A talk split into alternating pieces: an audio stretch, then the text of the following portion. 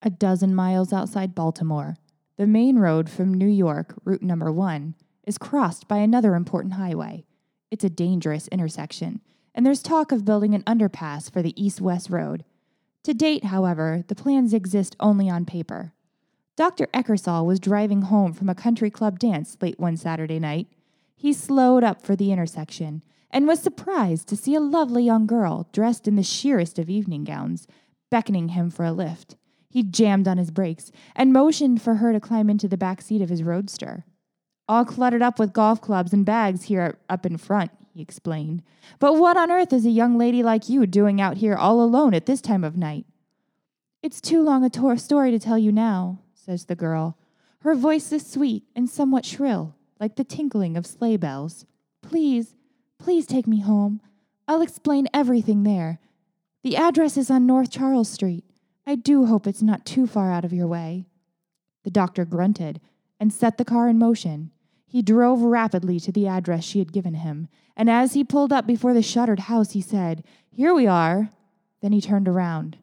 The back seat was empty. What the devil? The doctor muttered to himself. The girl couldn't possibly have fallen out of the car, nor could she have simply have vanished. He rang insistently on the house bell, confused as he had never been before in his life. At long last, the door opened. A gray haired, very tired looking man peered out at him. I can't tell you what an amazing thing has happened, began the doctor. A young girl gave me this address a while back. I drove her here and. Yes, yes, I know, said the man wearily. This has happened several other Saturday evenings in the past month. That young girl, sir, was my daughter. She was killed in an automobile accident at that intersection where you saw her almost two years ago. Welcome to An Hour of Your Life. My name is Kim, And I am Steve. and that is our topic of discussion this evening. We are talking about Urban Legends. urban legends. Yep. Um, welcome back to Spooky October. I like urban legends a little bit more than the ghost story type stuff. Whatever. It's Spooky October. So, of course, I had to pick a spooky one. Yeah. So, But before we get too far into it, I do want to say uh, thank you to some of we have some new international listeners in Spain, right? Spain And Ireland and in Germany and in Germany. and Canada. oh, and Canada. Uh, and also I want to say congratulations to TSP for their 150 mile ruck. Yeah. Um, Hopefully we can get them on here. We can do a uh, another special edition. Uh, about the ruck. I know Greg is very tired. His legs are very sore. So we'll maybe we can talk about that. But uh, so today we were talking about urban legends. Uh, some spooky, some not so spooky. Some are true. Some some I don't know. I don't know. Some might be I don't true. know we Some might not they're be true. true. And Yeah, so well. that's kind of the that's we'll we'll see. Okay, so let me give you a definition of an urban legend. Okay, an urban legend, urban myth or urban tale or contemporary legend is a genre of uh, folklore comprising stories circulated as true, especially as having happened to a friend or family member, often with a horrifying or humorous elements. These legends can be entertainment, but often concern mysterious peril, peril or troubling events such as disappearances and strange objects. They may also be moralistic, confirmation of prejudices, or ways to make sense of sociological, Sociological, sociolo- societal, so, societal. societal. there we go. Anxieties. So basically, urban legends are uh, my cousin's friend's husband said whatever. So the one that I started out the show with um, is commonly known as the vanishing hitchhiker, and we're going to talk about kind of common urban legends. Um, so some of them are ghost stories, some of them are just None of mine. Yeah, so some of them are ghost stories, some of them are just stories that like have been kind of passed down, um, sort of passed down, or like so and so. Like everybody knows somebody that has heard about this, but nobody can really tell you who the one that first heard about it was. Um, so like the van, the one that I um told was called the is called the Vanishing Hitchhiker. Uh, and typically there's uh, and I mean the story is basically the same no matter what part of the country you're in. And I don't know about the legends that you picked out, but the ones that I have are pretty much North America. Yeah, that's I focused on North America. Um, so it, actually, the Vanishing Hitchhiker story, there are versions of a similar story in Europe. Like in Germany, um, and it's actually a really old story. In Germany, there's one where a lady with a basket uh, gets into a cart with farmers and then disappears. Um, but they're a little bit different. So typically in the vanishing hitchhiker story, there is an either an item left in the vehicle. So you pick, the guy picks up a hitchhiker, and it's almost always a male driver and a female hitchhiker. And he picks her up, and either she leaves something in the vehicle, or it's really cold. Like in in our version, um, it specifically says that her dress was very sheer, so she was probably cold. So in some versions, like this one, he would have offered her his coat. Um, and then later, he drives by the cemetery and sees his coat on a gravestone, or the, she leaves some other form of information for him to find her later on, like to contact her later. Unlike that female serial killer down in Florida. Aileen Wuornos, is that you're talking about? Yeah. Who was like picking up she guys. She was absolutely real. and Yeah. I don't think she yeah. she didn't borrow much of anything. I know there were like, there, there were a couple guys that were claiming, "Oh no, I, I just picked her up because she was hitchhiking and needed yeah, a ride." Yeah no, these girls don't really exist. They're they're ghosts. Although um, there are a couple variations. Wait, what did you just say? I said they don't really exist. They're ghosts. Oh, oh, It's an urban legend, oh, okay. meaning that it's not rooted in truth. Well, you know what I found? Probably. Okay, so a, a lot of the urban legends I've found, and I, a, a lot of these I went to uh, Snopes. Actually, I didn't intend to go to Snopes, but when you research it, Snopes is the one that comes up, and so it gives you a lot. Of, Yeah. it, it gives you a lot of information. But there, there is the base urban legend, and then depending on where you are, there's different variations. So different parts of the country, different regions, different states, and different even- time periods. and different time periods and like one of I'm going to tell like just even different counties will have a little variation on the same story. I will say so. Um, you mentioned Snopes. Snopes is really, really good. Like, if you want to find out the truth about current politics and stuff, Snopes maybe not such the like not the most unbiased.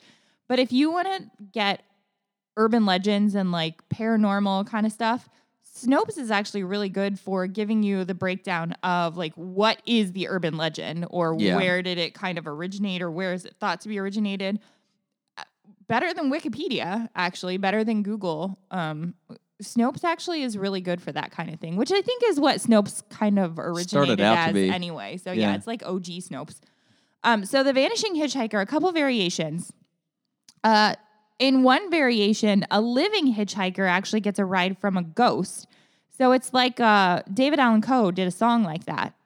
Um, I don't know if he was the originator, but where Hank Williams Sr. gives him a ride. yep, You know what I'm talking Uh, about? I know that song. I don't know what the song is called, but um, and there's actually a song called "Driving Mary Home." Uh, I believe it's a country song. I'm Yeah. not sure who perf- who sings it, but um, it is basically this urban legend in a song. Um, another variation that, uh, and this one uh, uh, comes about in wartime. You see this one pop up in wars a lot. Um, the hitchhiker is usually an old lady in this variation, and she gives a warning of some future catastrophe or tragedy before she vanishes. This one was especially popular during World War II, where uh, basically, like, she like Mothman. yeah, kind of. That's actually what I thought of when I was researching this. Um, so, and this one takes the form of um, so the hitchhiker is picked up and she says something about being able to tell the future or something like that, and the um, the guy will the driver will say, "Oh yeah, what can you tell me about the f- the future?" Um, and she'll say something along the lines of, uh, "I don't know, your wife is going to be pregnant in the next three months." Or no, no, no, no. I'm getting that wrong. No, he asked when when the war is going to end. That's what it is. Um, when's the war going to end? And she'll say Hitler will be dead before June. And he'll say, "Yeah, right. That's not going to Well, happen." depending on what year, Well- she was right. well, well, if it was 1945, and he'll say, No, that's never going to happen. And she'll say, It'll happen just as sure as the woman that you're driving in this car with is dead. And then she disappears and he finds out she's dead. Okay, Yeah. now that's spooky. So that's a variation. Um, another variation from specifically from Hawaii, and this is actually an old variation. Um, the goddess Pele, who is kind of the um, sort of the protector of the Hawaiian Islands, I think. Uh, Pele is the hitchhiker, and she rewards kind travelers who pick her up on the side of the road. Um, and that actually is a very old, it goes way back. This whole story, if you really think about it, it actually goes back to ancient biblical times because in Europe, a lot of the versions are um, got like old school, like old, old school Greek gods and goddesses or angel, which, if you think about it, it actually is a pre Christian story because in the Bible, it talks about Abraham. Do you remember this story? Where the angels came to visit Abraham, but they like looked like regular men. Do you know what I'm talking about? Yeah. and he entertained them and then later on found out that they were angels. So um it's it's a very, very old story. The origins of it are pretty sketchy. You know what that reminds me of, though? What's that? Oh, Fifth Street. yeah. Do you want to tell that story real quick? I think we Uh, have we have yeah, time. Yeah, yeah, yeah, yeah, yeah, yeah. Go ahead. Oh, you want me to tell it? Well, yeah, you go ahead and tell it.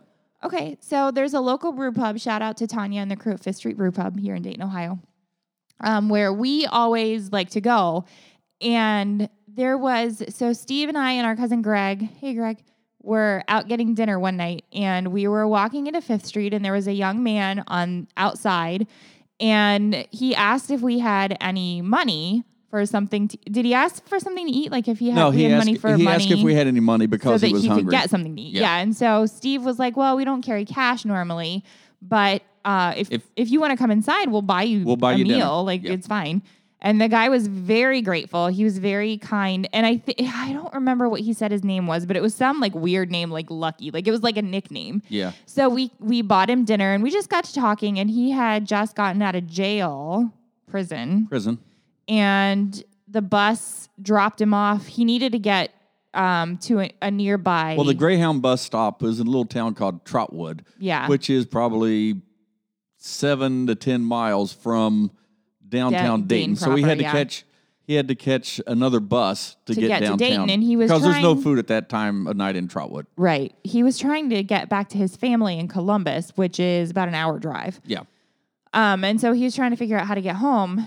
And we, I mean, we just, you know, we bought him a meal. We offered we to, talked. Yeah, we talked. We offered to drive him back to the Greyhound or to the uh, RTA station, the bus station. No, I mean, it, that's a two minute walk. It was it's not far, Yeah. but it wasn't super warm out that night if I remember correctly. And we offered to drive him and he said, "No, no, it's all right. You guys have done enough. Thank you." Um, and we left not he left and we left maybe a minute or two after, like it was not very long. Uh, it was like 30 seconds. And he was gone. Just disappeared. We, Yeah, I we mean, if he was- drove actively looking for him. He was gone. And, and you, to know the area, there's no place he could have just disappeared to. Yeah. He yeah. And so it, we all kind of all three of us had the same reaction. Greg was the one that vocalized it first. He said, "You know, the Bible says sometimes you entertain angels without knowing it." And whether you are a biblical spiritual person or not, there was no explanation for that one. That was No. definitely a weird like it, That guy- it was it was very unnerving. That guy disappeared. Okay, so if you've been following these podcasts, you know when it comes to like the paranormal type stuff and and that type stuff, I'm not really so much on board with that. Kim is, I totally am. yeah, but I'm not. But I'm sitting here telling you right now, this actually happened. Yeah, and, I can't explain this one. Yeah. It was it, it you we all three of us both just had a real weird feeling afterwards. Um, but Anyway. okay, so back to the the vanishing hitchhiker story. So we kind of have our own vanishing hitchhiker story, a little bit, sort of. A little Wasn't bit, really yeah, a hitchhiker, but He was um, a bus rider. yeah. So the origins of the story are, or at least that one version of the story, uh, kind of are traced back to 1864 and author Washington Irving, who wrote a story called The Lady with the Velvet Collar. And that story goes that a Parisian student was walking past a guillotine during the French Revolution. He saw a beautiful woman dressed nicely, so like aristocracy, uh, in black with a ribbon around her neck. Um, she was weeping. And so he invited her to come stay with him. Um, and the next morning, he got up to go find more suitable lodging, and she was dead. And he uh, called the police, um, and the cops came to his apartment and said, "Oh my gosh, how did she get here?" And he said, "Who do you you know this woman? Who is she?" And they said she was executed yesterday, and they untied the ribbon around her neck, and her head fell off. Um, so that's where it's kind of the more modern story came from, they think. In America, it seems to have sprung up and gotten popular sometime in the 30s. And the it almost always takes place in an urban area, which kind of makes sense because if it was in a small town, I mean, you're gonna know unless you're like a traveler passing through a small town. Everybody knows everybody in a small town, so you're not gonna pick up a weird hitchhiker Sometimes I think that would be okay, but sometimes I'm glad. I, d- I don't ever want to live in a big metropolis. I, Yeah. that- no, I Yeah. would not do well in a place like that. Well, but I don't want to live.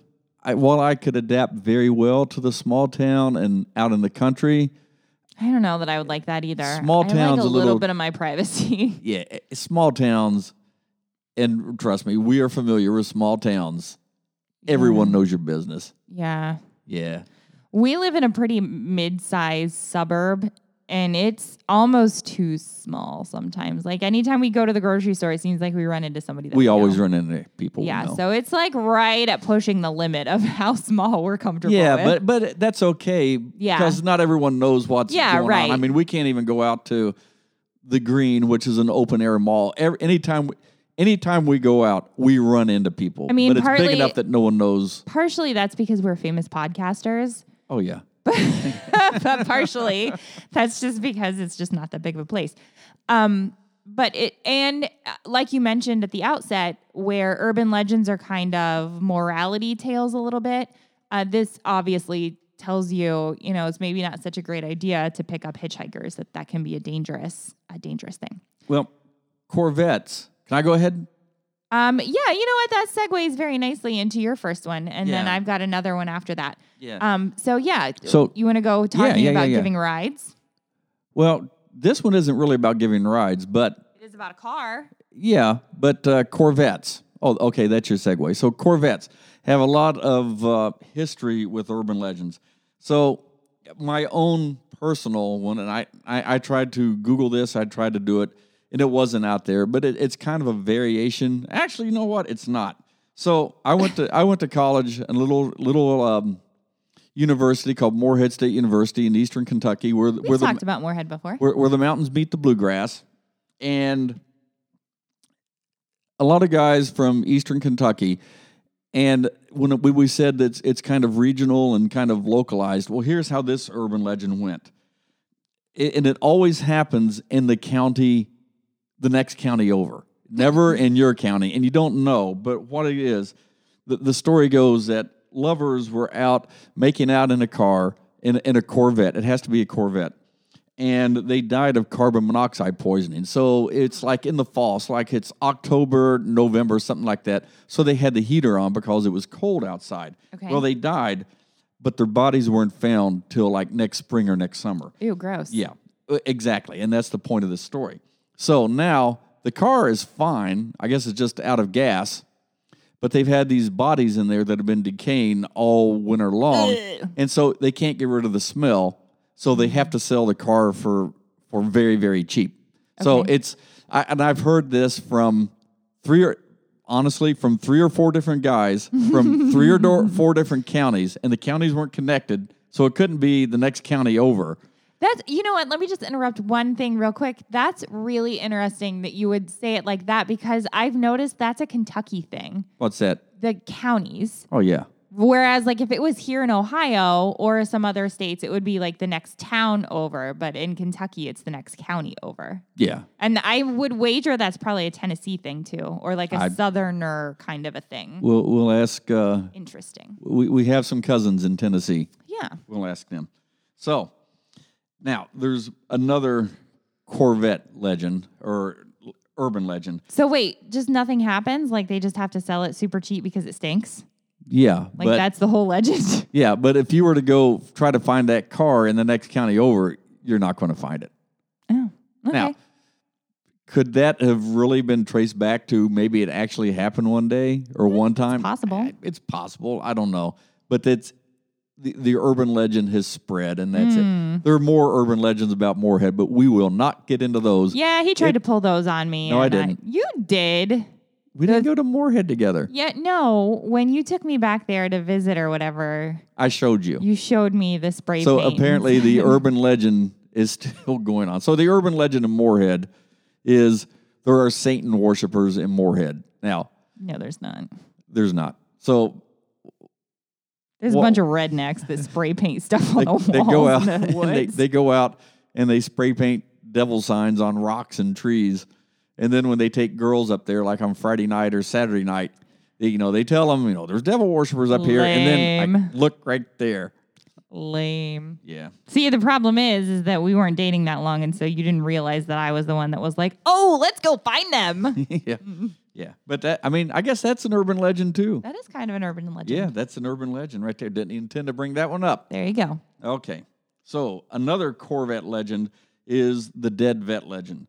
So basically how this one go goes is the buyer reads an ad in the newspaper about a Corvette, a vintage Corvette that is Ooh. like a very special Corvette that's uh, on sale for like next to nothing. So the guy goes and buys the car, and he finds out that the seller's son was um, killed in Vietnam, and it's usually an old woman who doesn't know the value of the car. And so basically, what happened is the the the son bought the car, and it was a very special, very unique Corvette, and bought them bought the car, and then got drafted. So then he put it up on blocks, fixed it up, you know, to be gone for the year that he was supposed to be gone to Vietnam, and Right. and wrapped it and stuff like that. So and then after he got to. Vietnam, yeah, in mint condition, and that's always part of the story. It's in mint condition, Mm-hmm. and when um, you know he got to Vietnam, he was killed, and then the mother like gets tired of looking at the car and sells the car for like 50 bucks because she doesn't know what the value of the car is worth. Okay, urban legend, urban legend. Yeah. Um, I wonder if that one changes yes, with it does. like with the. I mean, would you hear that now with? Well, yeah. and So the story that originated, they were able to trace that urban legend down to back to about 1963. Um, but it, it goes on and on. Like there's variations of this. The dead cars, uh, the dead son's car is almost always a vintage Corvette. It's always been meticulous, meticulously cared for, and it's like you said, it's in mint condition. Um, what what are some other things of this? Uh, it started though before Vietnam.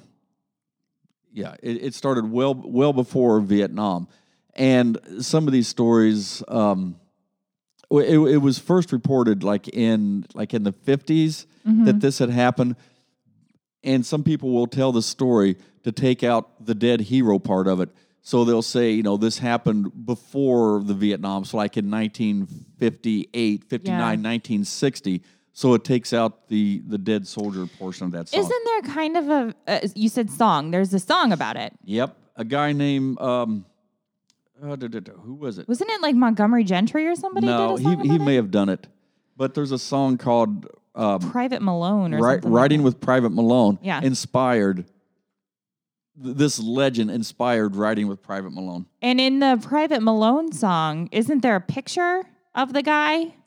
Or in some version, there's something somewhere about because I've heard this one. Yeah, well, the, I hadn't the heard the mother, other one, but he there's goes like a in and the mother shows him the- the the son, Or there's like and the guy in rode the car. with him. Yeah, yeah. I think that's with riding with Private Malone. Yeah. yeah. So the guy picked up Private Malone. So it's kind of a combination of the vanishing hitchhiker and the dead Corvette it is. Because he picks up Private It is. Malone. So like you know, the guy bought the guy buys Yeah. the car.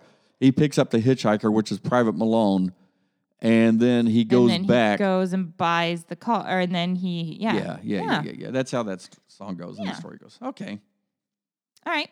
Um, I have another, well, just one more story. Um, sort of one more story. This one is a very recent urban legend about the black-eyed children. Um, and it is My eyes are blue. My eyes are green. So, and when I Have say, you heard about the blue people of Kentucky? I have. We could do an people. entire episode on that. That is not an urban that legend. is not urban legend. That is actually scientifically explainable. okay. Um, that's called cyanosis. We'll move on. anyway, the black-eyed children is um a it's a relatively new I mean, and when I say relatively new, I mean like within the last uh 20 years new. Um so these children are between the ages of 6 and 16. They appear only at night to an adult, one adult, a single adult in a parking lot or at the adult's home. The kids are very pale and they come in groups of two or more and they have jet black eyes. I mean, like, not like somebody socked them in the eye, but like there's no color in their eyes. There's no white to their eyes. There's no pupil. There's no iris. There's just black. We saw some of those prison shows where the guys were Yes. tattooing their eyes like, like red that. and blue. Yes, but Yeah. they but they are children and they have very pale skin. They asked for the adult for a favor. And it might be a phone call, it might be a ride home. And when the adult locks eyes with Okay, so them, that's dating this one. Because now they would have a cell phone. not necessarily. I mean, if it's like a Maybe their batteries need charged. Yeah, it could be. Um, when the adult l- like looks them in the eye, it well even just like when the adult first encounters them, the adult feels. Um, one person described it as a sickening fear in his soul. Like it's a really terrified fear of these children. Um, and as soon as they look you in the eye, basically like they can kind of get inside your mind and they can understand, like know what you're thinking. Thanks for that. and you you like you can't look away. It's like they once you have eye contact with them and you're looking in their black soulless eyes, um, they they've got you. Ooh. You know what that reminds me of? What? Jaws. A When they bit. describe I can the see that. Yeah, when they're describing Jaws, and he's talking about that inky black. I can see that. Yeah. So the this urban legend Shark eyes. apparently originated in 1996. So this is pretty recent.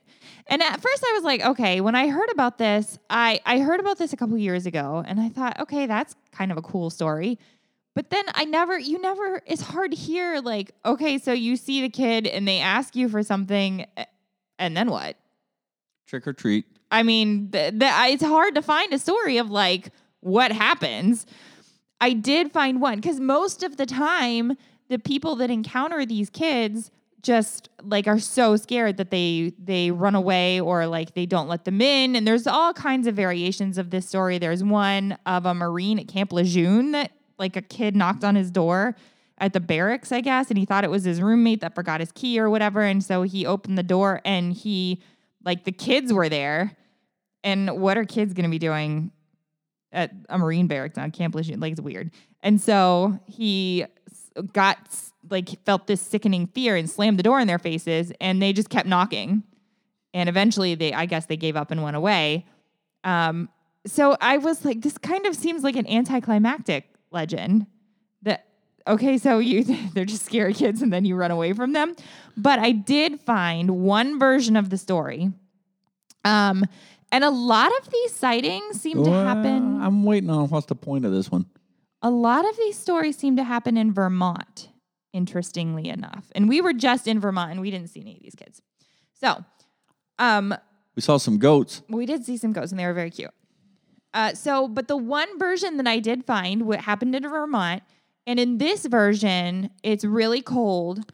Um, and the woman, uh, there's a woman that owns a house, and the black eyed kids come to her house and they knock on the door, and it's like snowing, and so they're they're not dressed for the weather, and she sees their tracks, like their footprints, but doesn't see any car tires, and so she's a little bit weirded out. And they say, "Can we come in and call our our parents?" Um, you know, they give her whatever the excuse is and she's terrified of them, but she, for whatever reason, agrees to let them in. And when they come in, like the cats don't like them. Like one cat hisses at them. The electricity starts flickering and doing weird things. And like the husband is weirded out by them. And they make a phone call and they just sit there and just stare at her the whole time while they're in the house. And eventually, and all this weird stuff is going on while they're in the house. And her husband's nose starts bleeding real bad. And eventually, a car pulls up and two men in black suits get out and they say, Men in black? Yes. And they say, Our parents are here. Oh, I forgot about this part too. Is they say, um, you have to let us in that, like, you have to let us in. You have to say we can come in, which ties into vampirism because that is a le- that's the vampire legend. Vampires can't come into your house unless you invite them in. So, like that, I don't know if that's common knowledge or if that's just me because I know because I'm weird, but um, well, it's also unconstitutional for them to uh, to do a search, so it could be a government plot. it could be. yeah, But they so have to have they- a warrant It's interesting that they or say probable cause. it's interesting that these kids say you have to say we can come in because that leads to like maybe they're vampire kids. So eventually they're like, our parents will be here soon. And then two men show up in black suits, and the kids are like, our parents are here. And they leave with the men in the black suits in the car. And everything kind of goes back to normal. But within the, so, but then the woman starts getting chronic nosebleeds and still has them like for the rest of forever. And within a week after having let these kids in, her husband has a doctor's appointment and they find uh, malignant cancer throughout his body. Hmm. And like he dies. So that is the only thing that I could find about these kids being like anything other than just creepy. But what I do have, interestingly, the guy who originally put out the story in 1996 happened to be a journalist. Go figure. His name was Brian Bethel, and he was from Abilene, Texas. And this is what he had to say. He said that he stopped, and he said that this actually happened to him. He stopped in a parking lot near a movie theater to write a check, and he was so absorbed in that that he didn't notice two young boys approach his car. He didn't notice it until the older boy tapped on the driver's side window, and Brian Bethel rolled down his window and immediately noted this is where he came up with the soul racking fear, even though he couldn't understand why. The older boy said that he and his brother wanted to catch a movie but had forgotten their money at home and could Bethel just give them a ride back to their house. They assured him that it wouldn't take long. They were just two kids. They didn't have a gun. Remember, this is 1996. Bethel found the assurances unnerving and noted that the last showing of the film they wanted to see had already started and would nearly be over by the time he could drive them anywhere and get back.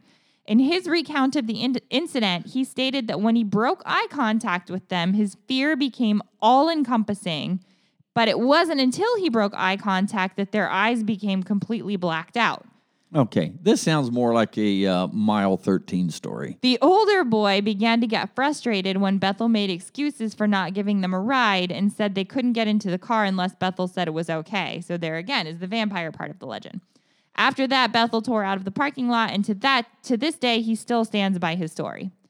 So, and there have been cases of even back to like 1985. Like once he came out with this, this was the first one back in 1996. And once he came out with this, people started coming out all over the place, even outside of America, and saying, We've seen these black eyed kids, but who knows if they really Okay. did see the black eyed kids or. Okay, by my definition, though, which isn't my definition, Right. I cut and pasted that one.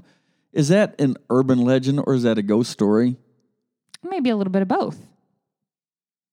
Eh, because these kids i mean if you got the men in black in there that's kind of an urban legend right? No, that's a movie. and i mean from a moralistic standpoint i guess the moral is don't trust kids. Don't don't let strange kids into your house. Okay, now I'm going to go back to true I The think urban is, legends this is an urban ur- legend. urban legends that are true. Oh like- i mean the, know how well if you ask brian what's his face brian bethel this is true Like mine are fish stories. And what guy hasn't gone out and caught a oh fish Oh my and talked about his cat? yours are radioactive Do you know stories. how much? Oh, they could be. I didn't even think of that because huge catfish have a lot of urban legends attached to them. So, the first time I heard an urban legend about a catfish, it was I was back in college at Morehead State University, Go Go Eagles. Morehead.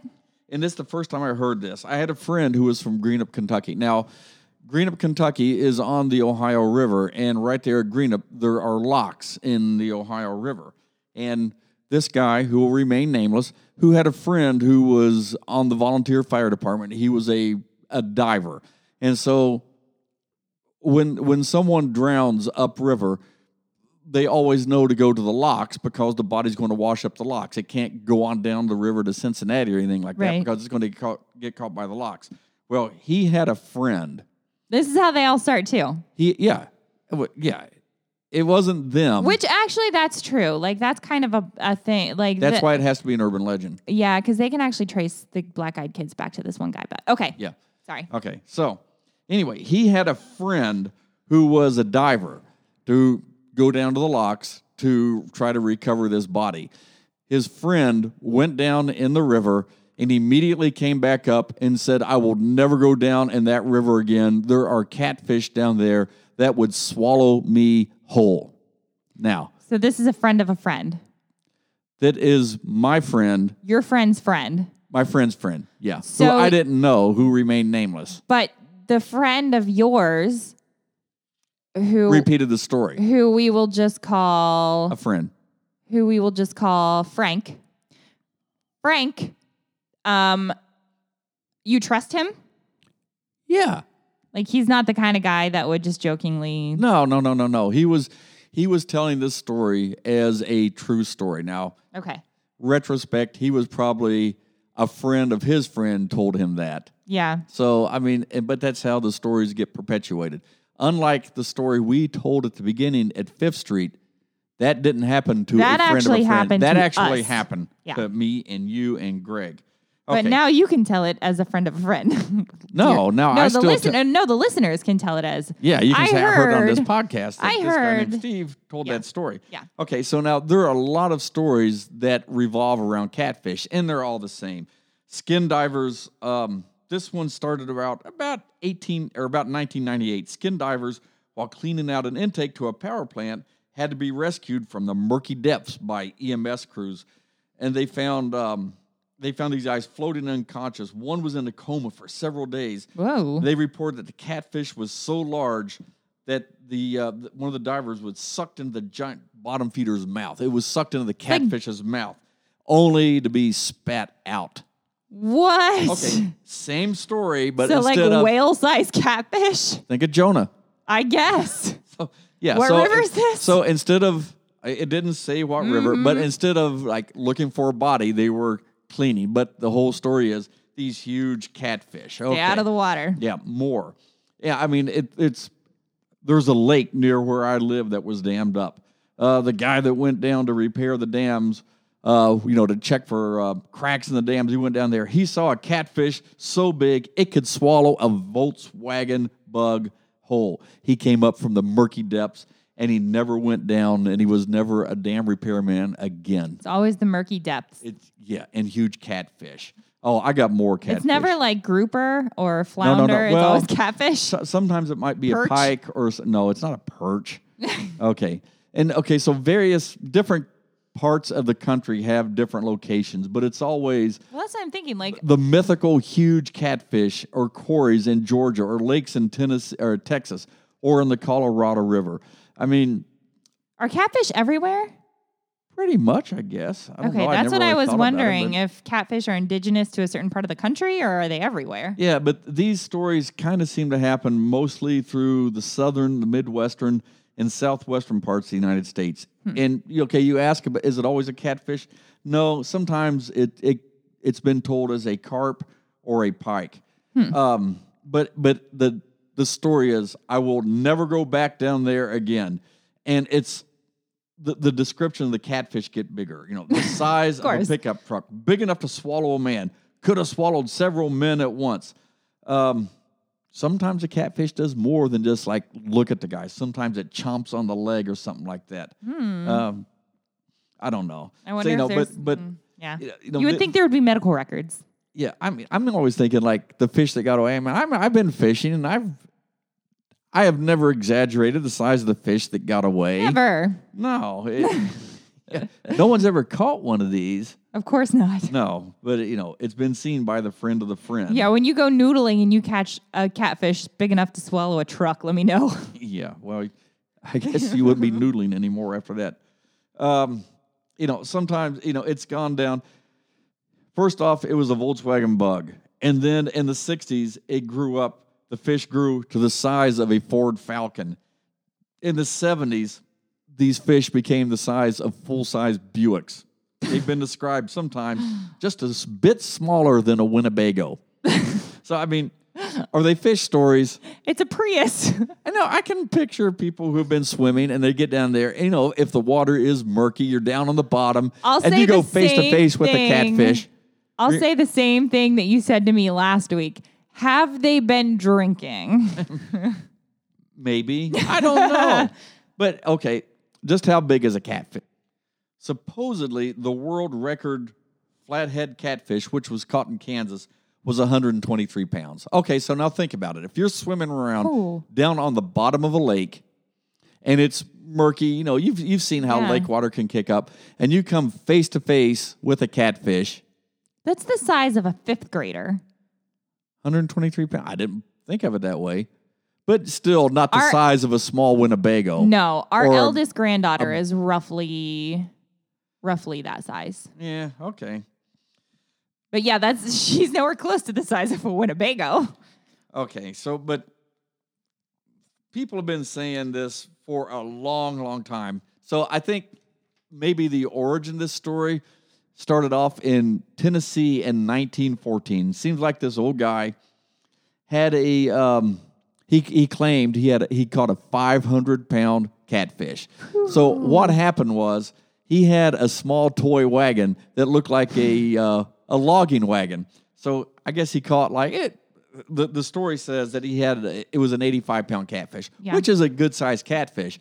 But he took this catfish and he laid it on the toy wagon and then they they had a picture or like a cutout or something like that, and they put a cutout of a guy. Okay, so no thing. This is Oh, 1914, so we don't have Yeah, okay yeah. grainy a little bit like that. And they put a picture of a guy back there, and it looked like a 500 pound catfish. Do you know what this reminds me of? Do you remember Hogzilla? Years yeah, ago, yeah, yeah, there was yeah, a guy that claimed to catch a huge hog and they strung it up from a tree and then they found out that was fake. Well, this guy had a friend of his family was a photographer, so they Mm-hmm. went, they took the picture, and the kid ratted him out. He goes, "My daddy had a little wagon that looked like a log wagon." Said Joe of course, the kid did. Pitts of Savannah, Tennessee. He put the fish, which weighed, I recall, about 85 pounds on it. Then my Uncle Frank, who was good at photography, cut out a cardboard man that was being used in the clothing advertisement and stuck it on the wagon along with the fish. You narc. He took the picture. Never trust your kid. I really think that's the theme of this podcast. Is uh, this week's episodes the lesson from this week? Don't trust children. that's that's our that's the moral of this week's episode. Yeah. Now there, there's some other that we're not going to we're not going to have time to get into, but we've all heard about the alligators in the sewers, like in New York. of it, yep. Okay, so was this founded? Is there a little bit of truth in here? I mean, Could it- be it's people known buy that a baby alligator from and Florida. Then They used to be able to do that. You could buy an alligator yeah, and then they flush at like it. one of the uh, at one of the fruit stands on the way up from Florida, and you take it and you, yeah, and then you like turn it loose. Hmm. Now, why I have doubts that these you know these things didn't grow up to be yeah. you know, you- you've heard the story that the guy was the worker was down there and he saw an alligator big enough to eat him whole, the size of a small Winnebago. Except that alligators can't live in the cold. Yeah, so They like hibernate or yeah, something. so yeah, uh, shenanigans. Agreed. Didn't happen. I mean, were there alligators found in the sewers? Yeah. You know, just recently they found an alligator here this past summer. In? Uh, yeah, in, one of the yeah, in one of the ponds here in Dayton. I didn't know that. It- I, I forget how big it was, but they found an alligator in one of the ponds here Hmm. in Dayton. So, Interesting. yeah. Okay. The summer camp stalkers. That's kind of more up your line. Yeah. That's, Yeah. yeah. that's more like horror movie kind of stuff. Yeah, yeah. But I mean, horror movies are urban legends. Yeah, they can be. They can be, yeah. The call is coming from inside the house. oh, yeah, that's another horror movie. I've seen that one. It's pretty entertaining. Yeah. So you want to tell them what that story is? Well, it's just The babysitter. the babysitter. It's in it's there. on the, it's uh, like pre. this is a pre cell phone. well, yeah, and it's if you've ever seen the movie Scream, like it's the beginning of the movie Scream where you get a scary phone call and they're like, "I see you, I see you, and I, I know where the children doing. I know are. what you, yeah." And then the babysitter like, calls up, the nine one and then one it or calls whatever. again. Yeah, and they say it's coming from inside the house. Get out now. Yeah. Yeah. Okay. So that's the call from coming inside the house. Okay. A couple years ago, we should all remember this one: the kidney heist. Oh yeah. where the the guy was found in the bathtub. I g- he went on a date, found a pretty girl, went up to the hotel room, and next thing you know, he wakes up in a tub of ice with a note and the phone within reach. And they have They've cut taken his kidney. They've taken his kidney to sell for human body parts. I actually heard a very I'm ashamed to admit this, but I actually heard a variation of this story on a talk show not too long ago. I think this is one of the moral ones. yeah, where like a Don't, woman. don't pick up hookers. Well, well, no. She went to Mexico. She wanted to have plastic surgery, and it was cheaper in Mexico, and so she went to Mexico for plastic. Well, this is a true surgery. story. The one that I'm telling. Yeah, I don't. Don't. Okay, maybe. But I she know. went. I saw the pictures. she went to Mexico to have plastic surgery, and instead of giving her plastic surgery, like they anesthetized her and then stole her kidney. Oh no, You're This thinking of the cement butt implants, aren't you? Yeah, this is the lady That's who just one. went down there to get work done, and they like just butchered her. Yeah. No, there's a lot of don't don't go to Mexico to get plastic surgery. I've heard lots of that could be another subgenre as Mexican plastic surgery stories. That could be urban legend because I be. don't know anyone who's personally gone to Mexico. That I I know you can get vanilla really cheap. surgery, Just I a little haven't. thing of vanilla at the store costs like nineteen bucks. I know people that have gone to Mexico, but just for vacation, not for plastic surgery. Yeah, Um, there is another one, another uh, fairly common urban legend, and I couldn't believe that you've never heard of this. It's the Crybaby Bridge legend. I have never heard that one. It is common in, it's actually common mostly in the Midwest. Um, Virginia, Kentucky, Ohio, Oklahoma. they don't have bridges in California. Oklahoma, Maryland, South Carolina, and then kind of outliers of Texas and Utah. Uh, and basically, the story is Let me interrupt. Yeah. I wonder why that is. Why know. why they're like so regional? I like don't. these big ones. Well, we're kind of we're I we we kind of might touch on that here in just a second. Um, but the story is, and it's usually a covered bridge for whatever reason. Um, the story is that either a woman was killed or like by uh, her jealous husband or whatever. Um, a woman was killed and dumped off a bridge, or a woman had a baby and killed, like as the result of an illicit love affair, or just a, a bad, rough baby that she couldn't handle its crying and she strangled it and threw it off the bridge. The Jersey Devil. Uh, yeah, and you can hear the story goes that you can hear the baby crying on the bridge if you like go to the bridge at night and you park in the middle of the bridge in the middle of the night and you in one story if you put powder or baby powder on the hood of your vehicle then you'll see baby footprints in the baby powder. Um so it's a very common story. But the interesting. Do you still powder babies' butts, or is that a thing that's gone now? that's kind of a thing that's gone now. What do you put on their butts? Diaper cream. Okay. So the the whole idea of keeping a, a baby powder on a baby's butt is to prevent diaper rash. I don't think people really do it. So Now, let me be anymore. clear about this. When the kids were young, I understood all that stuff. Now that Kim is watching kids, I usually don't get involved. Oh yeah, no, in, like, Steve's not taking care of diaper. the- yeah, I- he's not I'm- a diaper I'm- guy. Yeah, I only, only diaper the grandkids every now and then. And Well, I don't not have to even anymore because now big. they're all t- potty trained except Yeah. for Jameson. Okay, anyway, um, so but the interesting thing about the Crybaby Bridge is that it is kind of at the center of a debate about folklore versus fake lore, and I'd never really heard the term fake lore before. Which I- and I love folklore. Like it's kind of a running joke that Is that one just calling shenanigans? sort of. So I lo- I love folklore so much so that I it is kind of a dream of mine to one day get a doctorate in folklore because I already have a master's in education. So the next logical step in like the educational progression is the doctorate, but I'm never going to do it because it's expensive and I'm lazy. So, um, but the definition. But they don't have AP, AMP classes. I finally got a halfway respectable grade on an A&P test. Anyway, um, So the definition of folklore that we're going to be using, and this is this kind of goes along with the question that you asked about about um, like the regions of Yeah. the different stories. So folklore is an expressive body of culture shared by a particular group of people. So usually a culture a lot of the times is regional. So you have like the Midwest culture, you have Southern culture, you have um, Western culture is its own thing. California has its own weird culture out there. Um, big city culture, small town culture.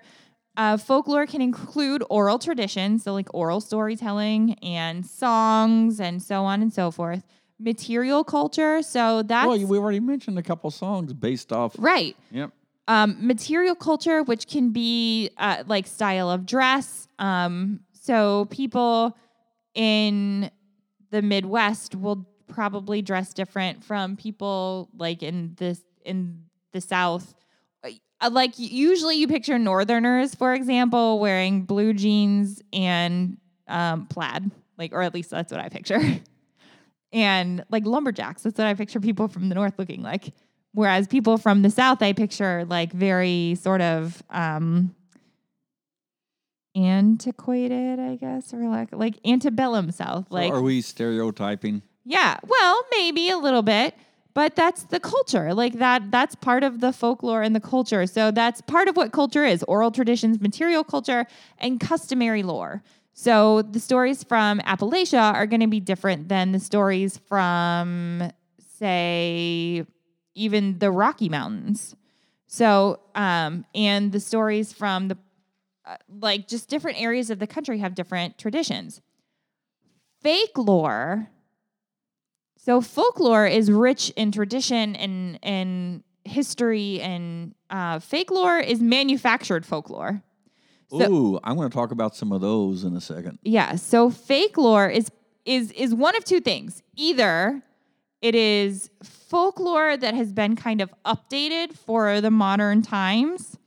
Oh, so it's no longer a uh, a Ford Falcon. It's now a Buick. Yeah, yeah. Or like it, he didn't die in Vietnam, he died in the current war or whatever. Like it's updated for the modern times or or whatever. So that's one version of fake lore. The other version of fake lore is it's manufactured folklore presented as if it were genuinely traditional. The key to fake lore is that it's misrepresented. Like it is, in order for it to be fake lore, it has to be whoever is putting it out there has to say that this is folklore, like this is traditional. Some very well known examples of fake lore that you probably didn't even realize were fake lore. Pecos Bill. Do you know who he is? Mm-hmm. Who who is Pecos Bill? Because I never I had heard of him, but I didn't really know who he was. He was. was a legendary cowboy. yes, but he was actually not invented until 1923 I that I didn't know. because he's presented as a folk hero of the American West, but he was actually a creation by writer Ed, writer Edward S. O'Reilly in 1923. Paul Bunyan, We just saw his statue. we did, and Paul. Bunyan. Now, okay, Yeah, I Paul knew you were Bunyan going to is get like one. Minnesota in I knew you were Wisconsin. gonna- so why No, is there a statue of Paul Bunyan in Portland, Maine? I don't know about that, but actually, Paul Bunyan is is so Pecos Bill is manufactured folklore. Paul Bunyan is that second kind of fake lore where it's adapted and changed. Paul Bunyan was originally a folk hero from the Great Lakes, Yeah, which I didn't know. I didn't know he Well, was from the Great Lakes, but John Henry. oh, okay. Um, so he originally was from the Great Lakes, but He was a steel driving man. Later on, a guy by the name of James Stevens was an ad writer for the Red River Lumber Company. And he took Paul, he kind of took the like the oral tradition and the history of Paul Bunyan, and most of the legendary stories, like Babe the Blue Ox, wasn't that Paul Bunyan? Yeah. That was that was uh, Well, James that's how Stevens. the Grand Canyon was dug. that's James Stevens. He came up with Paul, that. Paul Bunyan was tired and he drug his axe. Yep, not true. Fake lore. No. Yes. James Stevens came up with that. He wrote most of the legendary tales of Paul Bunyan for the I Red remember River as Lumber a, Company. as a little boy, I remember reading the book about Paul Bunyan. That's how I knew that he did uh, dig Yeah. the, the Grand Canyon. This was like in the 20s or 30s. James Stevens kind of co opted Paul Bunyan and wrote most of the famous stories that we know about Paul Bunyan now. So Paul Bunyan is actually fake lore. I know a lot of other stories about Babe the Blue Ox, but they are not appropriate. Oh my goodness. Did the army teach them to you? No.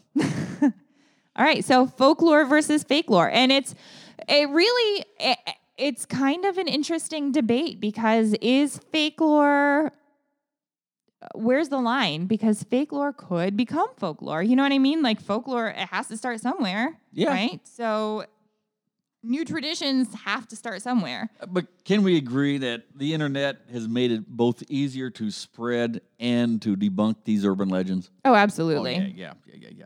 I mean, there's lots of sites, lots of sites. Probably the most famous is Snopes, and we talked about Mm. Snopes at the beginning, which is very, very good for um, these type of things. Yeah. Politically, some people claim that Snopes has a bias. Some people don't. It just depends on which side of the uh, the the political aisle you sit Do on. Do you know who like and again, this is this is an educational part of the show. Who runs Snopes? no. That's something that we might uh, before you check Snopes as like a verifiable thing. Find do some research on your own and figure out who runs Snopes.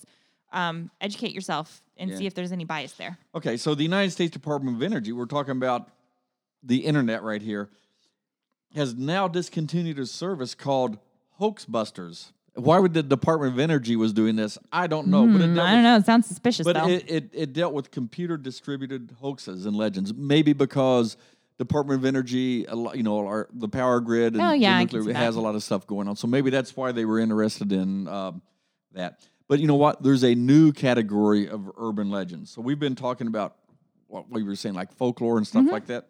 They're called internet urban legends. and some of them are very uh, dangerous. Yeah, crime stories. And that's exactly what I found that crime stories are now making the rounds on the internet. And There is um and uh, did you run across Slender Man in any of your research?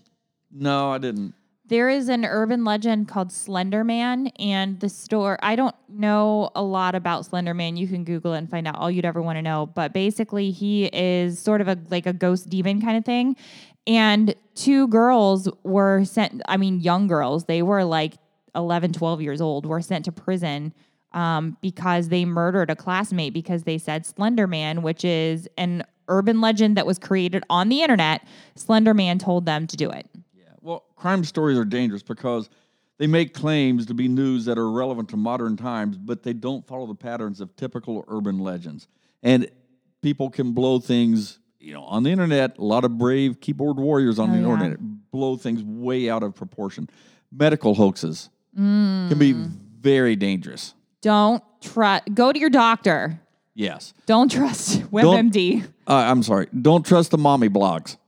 Absolutely don't trust the mommy blogs. I am not sorry. Do not read mommy blogs. Yeah. I mean, That is pure trash. yeah, if you want to protect your children, if you want to protect yourself, go to a doctor. Right. Do Talk not to your pediatrician.